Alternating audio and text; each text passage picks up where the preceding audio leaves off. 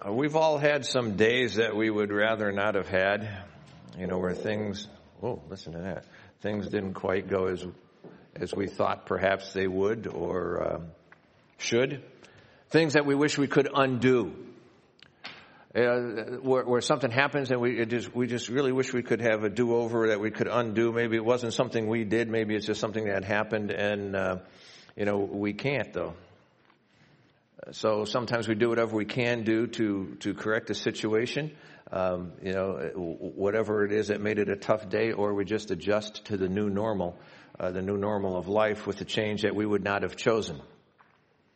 You know, maybe it's a job loss, maybe it's some physical limitations that came along. Uh, the ones that seem to be the most difficult for us to adjust to, that new normal, is when it's a normal that we really don't prefer uh, you know, perhaps it's uh, you know a life-altering disease, or or we don't prefer the circumstances that brought about what's going on, that new normal, the tragic events, the death of of someone close to us, the death of someone uh, that means a lot. Um, often we would simply just like to go to bed and wake up and find that everything is like it was you know, that what was happening and what we're in the midst of isn't really what was going on, but that we would wake up and, and find out that life is back like it was. But the reality is that um, we know life will never be like it was.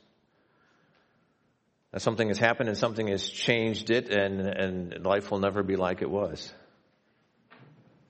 Easter is about a new normal. That's what, that's what Easter is. And as we think about what led to Easter, we can see the disciples had to adjust to a new normal that they wished never happened. You see, we are on the other side and we look at, at, at, a, at a more complete story, if you will. They didn't. They were in the midst of it. And as they were there, you know, it was something that they never wished would happen.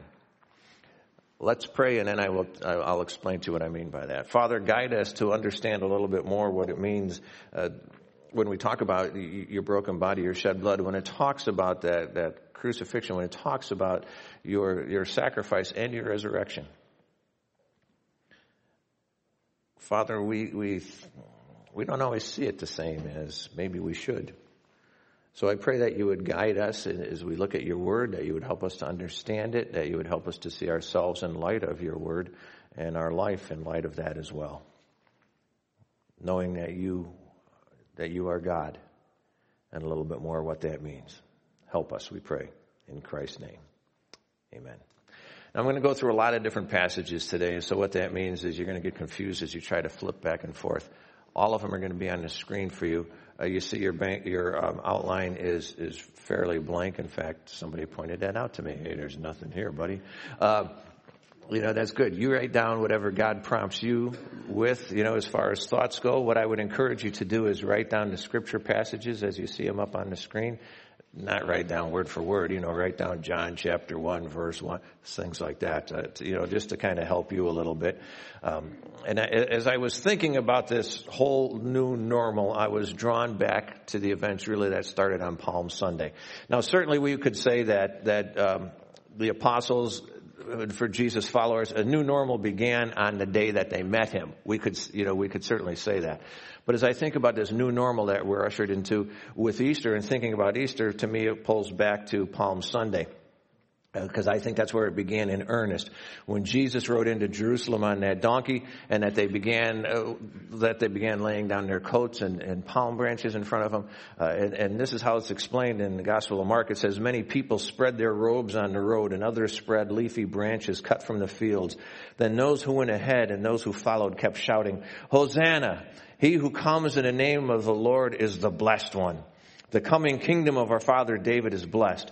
Hosanna in the highest heaven. You see, this is what they were looking for. This is what they were waiting for. This was the moment. And as the disciples are, uh, disciples are going in with him, and finally, they're saying, finally, he is being recognized for who he is. The, I don't think we can, I don't think we can grasp the excitement that they had as this just was, this was something that was just coming up that they were waiting for. And now it was finally here. You know, something that you've been waiting for, waiting for, and then, it, and, and, then it's finally here. Think of a kid at Christmas. Think of, of you, you know, when, uh, you know, when you were a kid. And your birthday came along, and when you get a little older, then, you know, sometimes it's not so much fun. But it's always nice to know you made it another year. Uh, you know, but, well, it is. Uh, anyway, um, You know, and, and, uh, or, you know, before, you know, before your wedding day, before the birth of your child, whatever. And then finally, you know, finally, you know, it's here. This is the picture you have here as they're coming in. They're coming in into Jerusalem. And they are now not the only ones recognizing him as, as somebody special, as the, as the, well, some of them were recognizing him as the Messiah. Some of them just weren't quite sure. But, but you know, that's what was going on. Well, then every evening, you know, every evening they, they stepped back from Jerusalem. They were coming in. This was the preparation for Passover, you know, as they're there. And, and every evening then they stepped back a little bit. Mark chapter 11 tells us, it says, you know, that he went into Jerusalem and into the temple complex. After looking around at everything, since it was already late, he went out to Bethany with the twelve. And every night, Jesus and his disciples every night um, stepped back a little bit this entire week you know, in Jerusalem, there, there, was preparation for the Passover. This was the big deal for them. Passover was the big celebration for the Jewish people. They were remembering that God spared Israel's firstborn in the plagues in Egypt when they were being delivered from slavery. Either one of those would have really been to say enough. I mean, either one of those would have been such a dynamic event for them. That their firstborn would be spared. As God told them to apply, to sacrifice that Passover lamb and apply the blood uh, from that sacrifice. A very deliberate expression of their faith as anybody could walk by and see that blood and say, ah, ah, it's one of those guys. But then to know the reality that came because of that, that their firstborn was spared while they heard all the weeping and wailing of the others who, who, who didn't, who didn't, in, in faith to God, do a simple act. And that would have been enough to have your child spared. Oh, but God didn't stop there. Then He delivered them all. He delivered them all out of slavery. That's all they ever knew. They never knew freedom. They were born, that generation was born into slavery, and God's people had been slaves, and they had, were born into that, and now it got was worse. It didn't get better, it got worse, and then they were delivered from that. Either one of those would have been a great thing. The Passover remembered both of those. The Passover remembered what was, what was theirs as they followed God, you know, and as God executed that last plague on Egypt, that they were spared that, and that they were released from slavery. And here Jesus comes as they're preparing for that, and he's honored. Then he leaves that night, he comes back. He'd return to Jerusalem each day to minister to the people and try to help them come to realize that he was the promised Messiah. He wanted them to know that time was running out. A huge shift in normal was about to happen. And he was trying to prepare them. Luke tells us, he says, during the day he was teaching in the temple complex, but in the evening he would go out and spend the night on what is called the Mount of Olives. That, that's an important thing. He, and he, you know, because that's where he went to pray every night. It says, then all the people would come early the next morning to hear him again in the temple complex. The week that followed Palm Sunday is one that's well documented in scripture. As you harmonize the events of the four gospels, you can follow through each day as Jesus ministered, you know, very powerfully. It was a pretty full week. There were lots of people that were touched. This was a very exciting week of ministry for the, for Jesus followers, for the apostles and all his followers. A very exciting week of ministry. Not only was he recognized at the beginning of the week, but then all of that went on and all of the teaching and it's, it's like what, this is what they were waiting for. This is what they had hoped was going to happen when they first hooked up with him. The Jewish leaders, on the other hand, they were touched, but not in a good way. This is what we're told about them. It says, in the, at the, the feast of unleavened bread, which is called Passover, was drawing near. The week of preparation, and now the, the, the day of Passover itself was coming, and the chief priests and the scribes were looking for a way to put him to death. You see, because they had enough. They had enough and they wanted Jesus out of the way and they wanted him out of the way at any cost. That's how, that's how intrusive they found him. And they wanted him out of the way. And the disciples, though, the disciples were still expecting Jesus to step forward, to take control, to overthrow the Roman rule, and to establish again Israel to a restored state of existence as a free nation and one of great power. They were looking for a new normal, but the new normal that they were desiring, you know, they were desiring this new normal of freedom for Israel and Israel in control. And they were excited because it was getting better and better. And it had been a good week of ministry, a good week, you know, with Jesus and his disciples, finishing it off then by celebrating the Passover together. We're told it says on the first day of unleavened bread, the disciples came to Jesus and asked, where do you want us to prepare the Passover so that you may eat it? Go into the city, a certain man, to a certain man, he said, and tell him the teacher says, my time is near. I'm celebrating the Passover at your place with my disciples. So the disciples did as Jesus had directed them and prepared to Passover. Now in the apostles' mind, this was a good thing. Not just celebrating Passover, but Jesus letting them know here that his time was near. Because to them, his time was the time that Jesus would step forward and would lead this rebellion against Rome and would, would put Israel back in charge of their own country. That was the new normal that they expected. That was the new normal that they desired. Well, we kind of know a little bit of the rest of the story there, don't we? Because from a good start here, uh, things began to get increasingly troubling. The meal started out fine. The disciples found everything just as Jesus had told them, but then, uh, you know, they prepared the Passover meal. The rest of the apostles arrived, took their seats at the table, and as they all took their seats at the table, uh, you know, and the meal is really beginning to to get, kind of get kind of get going and and they're looking forward to this and probably we're not told but probably talking a little bit among themselves about man can you believe it? Can you believe we're finally you know finally this is going to happen. Finally he's going to step forward. Finally and and and Jesus gets up from the table walks over to the door and grabs that basin that's there by the door for their feet to be washed when they come in their feet to be washed by the lowest servant, by the least important of them, who should have taken that role and then washed the feet of his brothers and Jesus, and nobody did. So Jesus, the one that they're waiting to be the leader, picks up this bowl and goes over to his disciples, and as he goes over to them, and they're uncomfortable and they begin to object and they begin to, to protest a little bit. You can't wash my feet. You know, you, you, know, you can't, you can't do that. You can't wash my feet. And, and, you know, so what, what started out as a celebration, now they, they have this uncomfortable moment there. As Jesus walks around and does what one of them should have done. But they all overlooked it. All perhaps maybe they thought they were too important to be the foot washing servant. Well, and after that's over, they sit down and the meal gets going again. And while things seem to be getting back to normal, then Jesus lays a little bit of a bombshell on them. So while they were eating, he said, I assure you, one of you will betray me.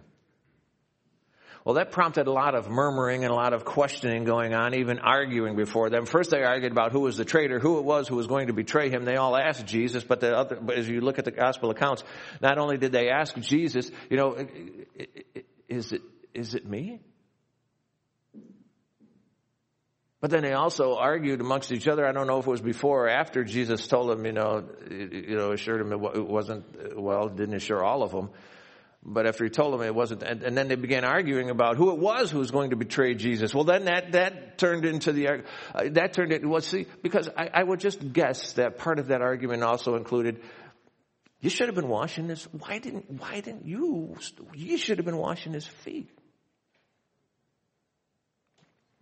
Well, then, you know, I could just see going back and forth a little bit. You know, with me, what about you? Because then it, the discussion, we're told, turned into the fact of who's going to be the greatest in the kingdom. Now they weren't talking about Jesus, they were talking about all of them. And who it was, who's going to be Jesus, you know, who's going to be Jesus' number one guy? Who's his favorite? Who was it who was going to, who was it who was going to get this, this place of authority and this, this place, you know, to be along with him? Well, then the meal progresses and Judas gets up and Judas leaves to take care of some business. The meal continues for us. Well, we knew he was a traitor because we read the story. But they didn't know that. I mean, had they known it, I mean, realistically, do you think Judas ever would have gotten out that door? Had the other disciples known that he was the one who was going to betray Jesus, do you really think he would have gotten out that door? We already know Peter had a sword on him. You know, uh, uh, do you? But they said they thought perhaps he was going out to give a gift to the poor, which was a tradition in Passover. That was a tradition for them to do it during the Passover meal. And so they just saw this as, as a normal, as a normal part of what's going on. Jesus goes, or Judas goes off, takes care of some business. That business was betraying Jesus. But the meal continues and Jesus shares these elements of Passover with them, but Jesus shares words that were not the normal Passover words. You see, because these were the, some of the normal elements, but the words he shared were not the normal words that they were accustomed to. He says something here about the bread being his body, the wine being his blood, and this was just a, a, little confusing to them. And something about a new covenant, a new covenant. They were doing something here that was fulfilling and remembering some of the old covenant, that old promise to God, that former thing. And so he's talking about, and he's talking, and they're, they're, they're just not making those connections yet. But they did. We know they did because that's why it's written down that we can see it. Because they did get to that place where they made that connection that was escaping them as they were sitting here at this meal together. Well, things continued to unravel a little bit. Jesus and Peter begin to have a discussion. It says then Jesus said to them tonight, all of you, all of you will run away because of me. And they did. It says, For it is written, I will strike the shepherd, and the sheep of the flock will be scattered. But after I have been resurrected, why they didn't get that one? I will go ahead of you to Galilee. Peter told him, Even if everyone runs away because of you, I will never run away. I assure you, Jesus said to him, Tonight, before the rooster crows, you will deny me three times. Now, Peter had been a little outspoken at times, but he and Jesus seemed to have a very close relationship. I mean, the, the reality there, they understood that, that, Peter was, you know, even though he was sometimes a little brash outside, that he was, that, that, that there was a commitment there. But thinking that Peter could not be trusted, that's not what the apostles wanted to hear. If any of them could, could be trusted, they would think it would be Peter.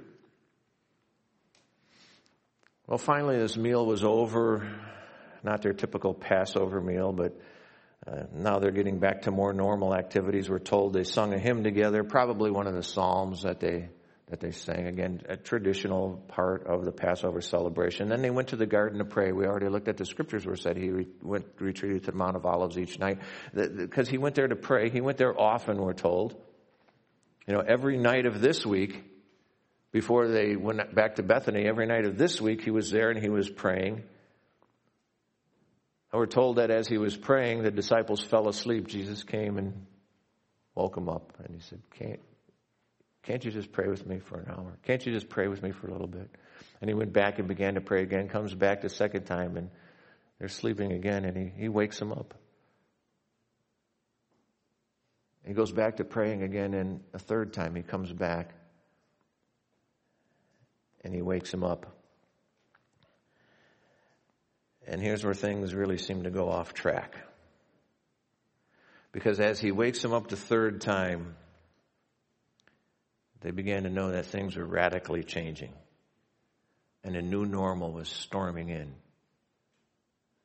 And there was nothing they could do about it. it says, while he was still speaking, a mob was there. And one of the twelve, named Judas, was leading them. He came near Jesus to kiss him, but Jesus said to him, Judas, are you betraying the Son of Man with a kiss? When those around him saw what was going to happen, they asked, Lord, should we strike with the sword? Then one of them struck the high priest's slave and cut off his right ear.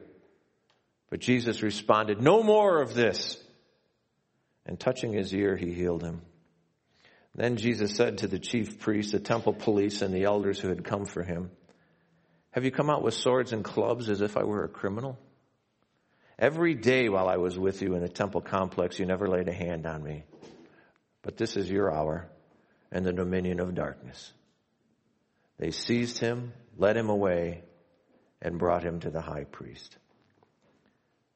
The disciples couldn't handle all this. Mark gives us the detail. It says, Then they all deserted him. They fled. They ran away, just exactly as he said was going to happen. And so, what was a bad night just continued and turned into a bad day faster than any of Jesus' followers could ever have imagined.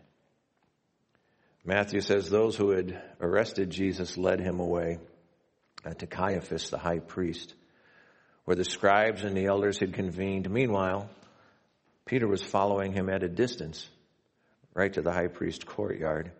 He went in and was sitting at the temple with the temple police to see the outcome. The chief priests and the whole Sanhedrin were looking for false testimony uh, against Jesus so that they could put him to death, but they could not find any even though many false witnesses came forward. Finally, two who came forward stated, this man said, I can demolish God's sanctuary and rebuild it in three days. The high priest then stood up and said to him, don't you have an answer to what these men are testifying against you? But Jesus kept silent. Then the high priest said to him, by the living God, I place you under oath. Tell me if you are the Messiah, the son of God. You have said it, Jesus told him. But I tell you, in the future, you will see the Son of Man seated at the right hand of the power and coming on the clouds of heaven. He was giving them a glimpse of the new normal. Then the high priest tore his robes and said, He has blasphemed. Why do we still need witnesses? Look, now you've heard the blasphemy. What is your decision? They answered, He deserves death and they spit in his face.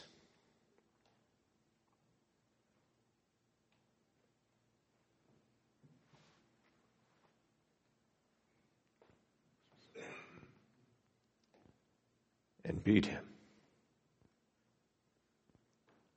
Others slapped him and said, Prophesy to us, Messiah, who hit you. The Jewish leaders the very ones who should have embraced Jesus rejected him. Jesus was physically abused. Their normal was deteriorating fast. And it only got worse. Jesus was then brought from the Jewish officials to the Roman officials. And he was brought before Pilate for trial. And as they were accusing him, and Pilate was going back and forth with them, and Pilate said, I don't, I don't find any, any guilt in this man. I find no reason for it. And they wouldn't have any of that. It says, as Pilate was, was, was looking for a way to release Jesus, it said one of their traditions was to release a prisoner. And so he thought, who could I put up against Jesus here? Who is a vile guy? Well, there was this one guy, his name was Barabbas, you see, and he was, he was like the worst of the worst for them. He was a murderer. He, was, he was one who led a rebellion, and there's no way they were ever going to let anybody who led a rebellion go. They knew that, and so he brings Barabbas up and he brings him before them. And he says, you know, which one of these guys should I release to you? Well, Matthew tells us, it says, the chief priests and the elders, however, persuaded the crowds to ask for Barabbas and to execute Jesus. The governor asked them, which of the two do you want me to re- release for you? Barabbas, they answered. Then Pilate said, what should I do then with Jesus who is called Messiah? And they all answered, crucify him. Jesus was rejected by the leaders. He was rejected by the people and it continued to get worse. It says, Then the governor's soldiers took Jesus into the headquarters and gathered the whole company around him.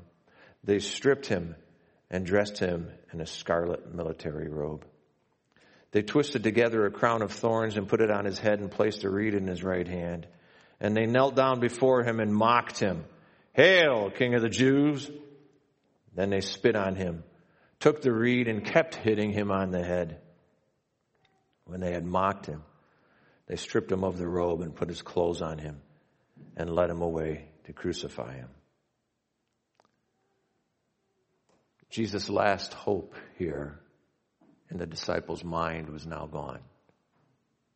The political leaders, the one who had the opportunity to free him, wouldn't do that. And it says, then the soldiers led him away into the courtyard. That's their headquarters. And called the whole company together. They dressed him in a purple robe, twisted a crown of thorns, and put it on him. Then they began to salute him. Hail, King of the Jews! They kept hitting him on the head with the reed and spitting on him.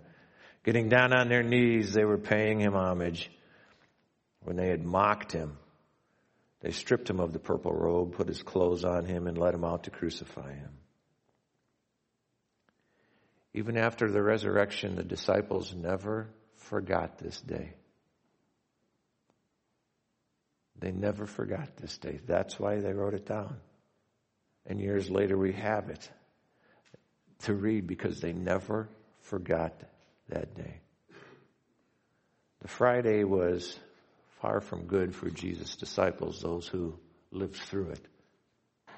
Because you see, for them, things were so far out of control, it could never be put right again.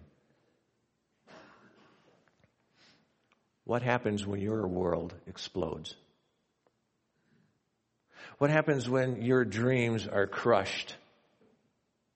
When you're here, they see their friend and their leader brutally killed.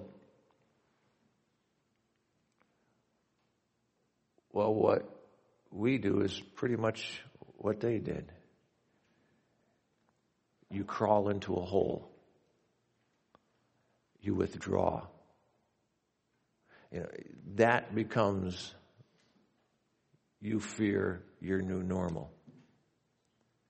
And I think that's what Jesus and his followers, what Jesus' followers were doing because we don't have a single word in scripture about the Saturday between the crucifixion and the resurrection. There's silence. The death of their plans, the death of hope, the new normal they never wanted. They were numb. They go into that following Sunday, and it didn't start out well for his followers. They were still withdrawn, but things started to happen. It says on the first day of the week, very early in the morning, uh, they, that's some of the women, they came to the tomb bringing the spices that they had prepared. They found the stone rolled away from the tomb. They went in, but they didn't find the body of the Lord Jesus. While they were perplexed about this, suddenly two men stood by them in dazzling clothes. So the women were terrified and bowed down to the ground. Why are you looking for the living among the dead? They asked them. And he is not here. He has been resurrected. Remember how he spoke to you when he was still in Galilee? Uh, saying that the Son of Man must be betrayed into the hands of sinful men, be crucified and rise on the third day. Then they remembered his words. Returning from the tomb, they reported all these things to the eleven and to all the rest. Mary Magdalene, Joanna, Mary the mother of James, and the other women with them were telling the apostles these things. But these words seemed like nonsense to them, and they did not believe the women. Peter, however, got up and ran to the tomb. When he stooped, when he stooped to look in, he saw only the linen cloths. So he went home amazed by what had happened. You see, they had moved from withdrawn to confusion. Still not a good place, still not where you want to stay, but they quickly moved on from that to this place of joy as they began to encounter the risen Christ for themselves. It says, on the first day of the week, Mary Magdalene came to the tomb early while it was still dark she saw that the stone had been removed from the tomb, so she ran to Simon Peter and the other disciple, the one that Jesus loved, and said to them, They have taken the Lord out of the tomb, and we don't know where they have put him.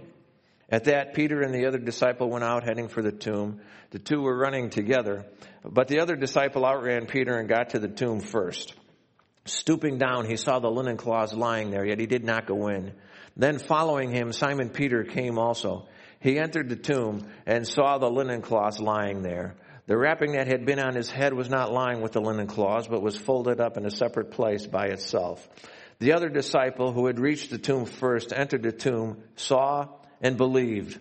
For he still did not understand the scripture that he, that he must rise from the dead. Then the disciples went home again. Well, then, you know, that day goes on and as that day progresses and they still were a little confused and they, they were then started to go home and a couple of the disciples were going home. And as they were traveling on, on the way to Emmaus, they, they were met by Jesus. It says, but they were kept from recognizing him. So, but then as they went on and they invited him, they said, you know, come into our home, you know, for dinner. This was a traditional thing for them to do. They weren't going to let this guy out there at night by himself. And so they invited him into their home. And then, and then this is what we're told. It says, as they were, as they were eating together, then their eyes were opened and they recognized him as Jesus was breaking the bread and giving it to them. But he disappeared from their sight. So they said to each other, Weren't our hearts ablaze within us while he was talking with us on the road and explaining the scriptures to us? That very hour they got up and returned to Jerusalem. They found the eleven and those who were with them gathered together, uh, who said, the Lord has certainly been raised and he has appeared to Simon. Then they began to describe what had happened on the road and how he had made known to them, it was made known to them in the breaking of the bread. They started out this day withdrawn and depressed, adjusting to what they thought was going to be their new normal, that they never ever wanted. And then confusion was added to that when the women came in. And as the day progressed, they moved, it began to move to hope a little bit. They said, could this be? Could this be? Could, could it really be? And the day ends here in, in, in joy. What a difference a day makes. What a difference. They again, you know, in a matter of three days had another new normal. Not what they had expected. You see, Jesus was not going to lead this new day. They were. He spent the next month and a half telling them and helping them to adjust to this new normal. And then another big transition for his followers. It says, then he led them out as far as Bethany and lifting up his hands, he blessed them. And while he was blessing them, he left them and was carried up into heaven. After worshiping him, they returned to Jerusalem with great joy and they were continually in the temple complex praising God. You see, we will all face days we hate. We will all face days we wished never happened. We will have to adjust to a new normal, one we never expected, and one we may have thought we never wanted. But you see, the new normal that you never wanted can turn into the new normal that you never expected. But God had planned for you all along. Where are you in this process? Where do you find yourself in this process? Lay your plans and your expectations before Jesus. And as you yield your life to Him and as you yield your plans and your expectations to Him, follow Him into a new normal of life. And life will take on a joy that you never expected. Those of you who have been here regularly have heard me say it before. I have never regretted following Jesus. I have never regretted doing what he says. I have never regretted walking in obedience. Has it always been easy? No. Has it always gone as I expected? No. Have I, have I ever ended up in a worse spot? No. No.